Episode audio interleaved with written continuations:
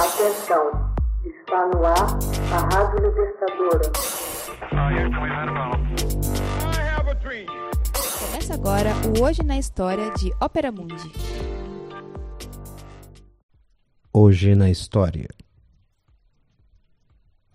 17 de outubro de 1983.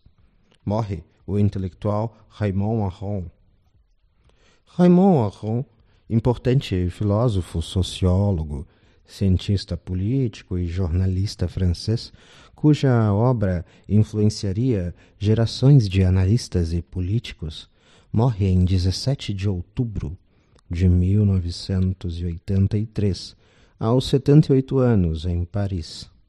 Seu pensamento crítico voltou-se para o estudo do totalitarismo, do liberalismo e das relações internacionais. As posições políticas de Aron contra o marxismo e a favor do atlantismo colocaram-no contra muitas ideias pacifistas de outros filósofos. Uma citação de Aron que ajuda a definir seu modo de pensar é essa. Se alguém é de direita ou de esquerda, ele será sempre hemiplégico. De fato, Aron sempre desejou ser tão correto quanto possível em suas análises das ideias que proviam a um só tempo da esquerda ou da direita. Livre de qualquer doutrina, Aron, como pesquisador, adotaria conceitos de Max Weber, desenvolvendo novos conceitos ligados às religiões seculares. Sua intenção era ressaltar a natureza dogmática das ideologias socialista, comunista e nazista. Aron tornou-se colunista de grandes jornais da França e também professor de prestigiosas instituições como o Collège de France e a Sorbonne.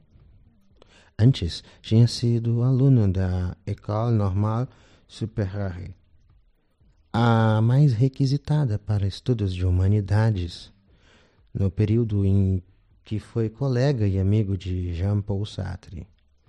Durante uma estada em Colônia, na Alemanha, entre 1930 e 1931, Aron estudou a sociologia de Max Weber, depois de ter escrito uma tese em 1938 intitulada Introdução à Filosofia da História, passou a lecionar em Bordeaux.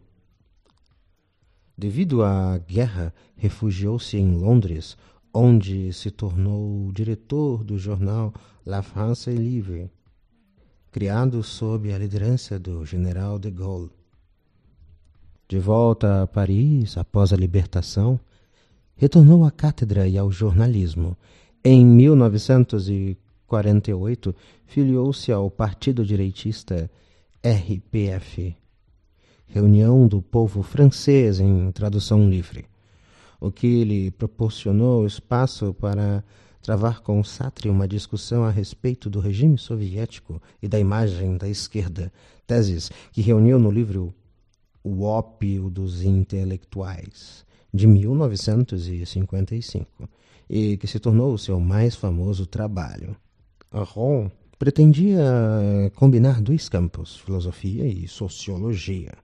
Enquanto na filosofia tratou de analisar a condição histórica do homem em seus trabalhos sociológicos, examinou os acontecimentos escritos à luz do entender tanto dos indivíduos quanto a partir da narrativa do modo a tudo entrelaçar e fazer sentido.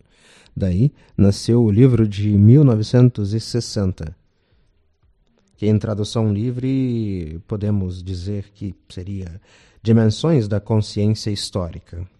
Ao mesmo tempo, exploraria as relações entre as estruturas sociais e os regimes políticos nas sociedades industriais em sua obra Dixhuit, Lance sur la société industrielle.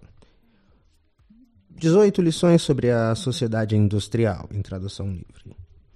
Ou mesmo o seu livro Democracia e Totalitarismo, de 1966 RON se compõe às chamadas concepções democráticas, como vistas pelos regimes do leste europeu, o que levou a refletir sobre a bipolaridade do mundo moderno entre Ocidente e Oriente, expostas em 1976 em Pensar a Guerra, Clausewitz.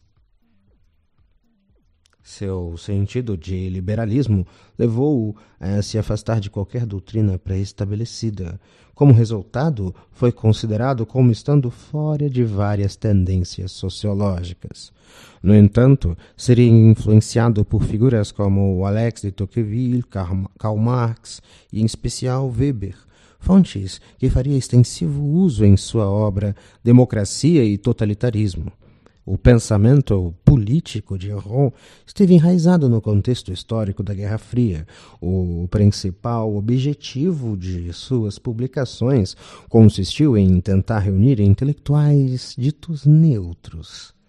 Aqueles que, embora não pertencessem ao Partido Comunista, nutriam certa simpatia pela ideologia marxista. Tornou-se também um reconhecido teórico das relações internacionais. Em sua visão, as relações internacionais devem ser específicas e distintas das políticas domésticas dos Estados. Defendia uma concepção integral através da análise sociológica dos objetivos pretendidos pelos Estados, tese que desenvolveu em seu livro Paz e Guerra entre as Nações, livro esse de 1962. Aron insiste na importância das considerações morais nas relações internacionais, Adicionalmente, não adere ao materialismo da escola realista do pensamento, ao realpolitik, ressaltando o papel crítico das normas e valores.